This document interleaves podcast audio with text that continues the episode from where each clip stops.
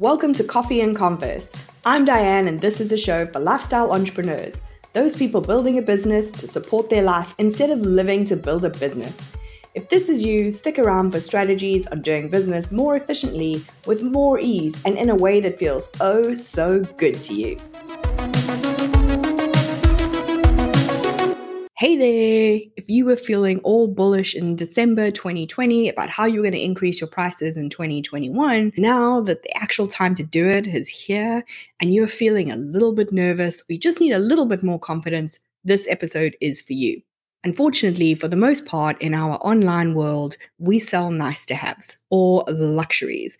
We're not selling bread or milk or shelter. So as much as we would like to believe that we are, we're really not essential. So we have to take a step back and think about why people buy from us when we're pricing. In its most basic form, money is an exchange of value. Money will change hands when the value that your customer believes they're going to receive is more than the value of the cash they're being asked for. And the greater that difference, the faster money is going to change hands. So we see this come into play a lot in value stacking, maybe early bird pricing in the online sales space. You know, pay X today and you can get 6X or 10X of value through all these bonuses. Or if you buy now, you can save even more money, which then makes the value proposition look that much more exciting. And these are great tactics for selling. They work and it's why people are teaching them. However, if you don't have a bunch of stuff to value stack, creating a bunch of mediocre bonuses is not going to make you feel great. It's not going to make the customer feel great, and it's not going to be good for a long-term relationship. How do we get our customers to see our value in a different way?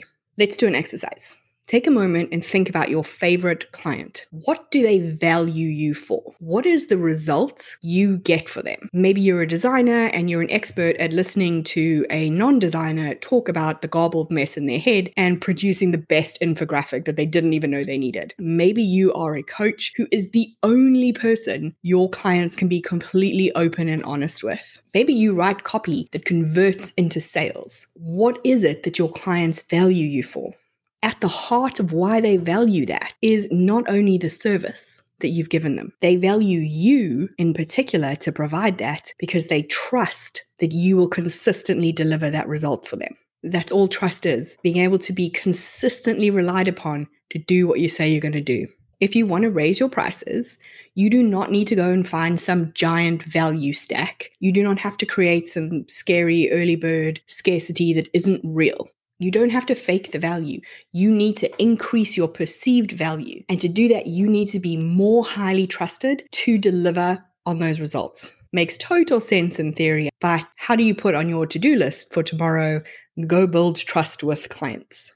Now, there are two ways of doing this. One is quick, one is long. I'm going to start with the long one because you need to be doing this regardless. And this is thinking really carefully about your customer journey. So if somebody has just met you, and you pitch them a $15K product and they know nothing about you, chances are the trust is not going to back up the value proposition. So what you want to do with your customers is invite them in and lead them on a journey that builds trust with them while making progressively bigger offers. This trust point and value point will be different for every single customer. Now, I did a 2020 episode with DeSola Davis all about customer journey, which has been one of my most popular. If you are stuck in how to gently take your customer from not knowing you to being your raving fan, go and listen to that episode. The offers that you make have to match the trust that you have earned. That trust can start with things like testimonials and social proof. It needs to continue through engagement, through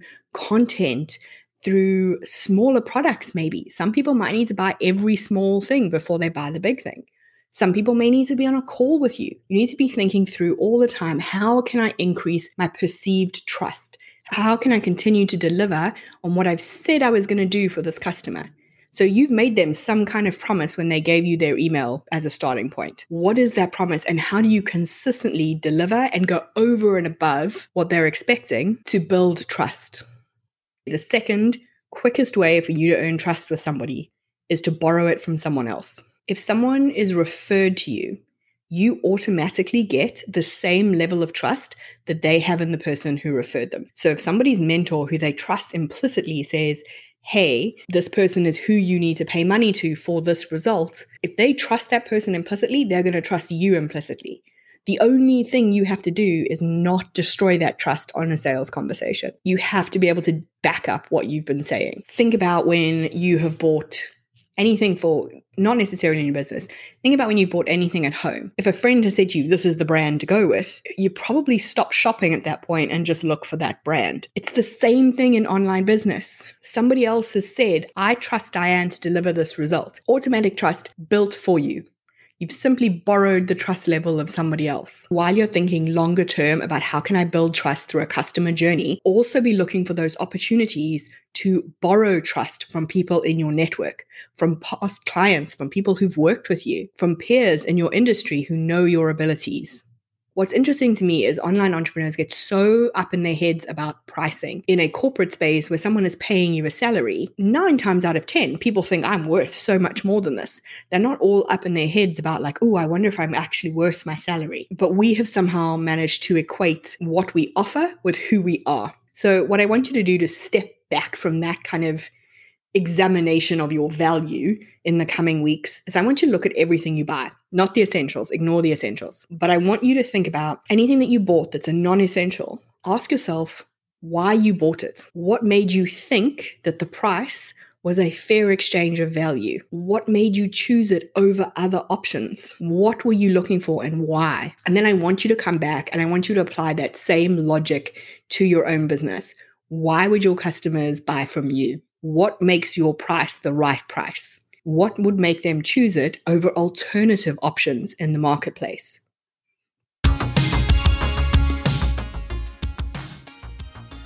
If you enjoyed this week's episode, please head to iTunes to subscribe and leave us a review.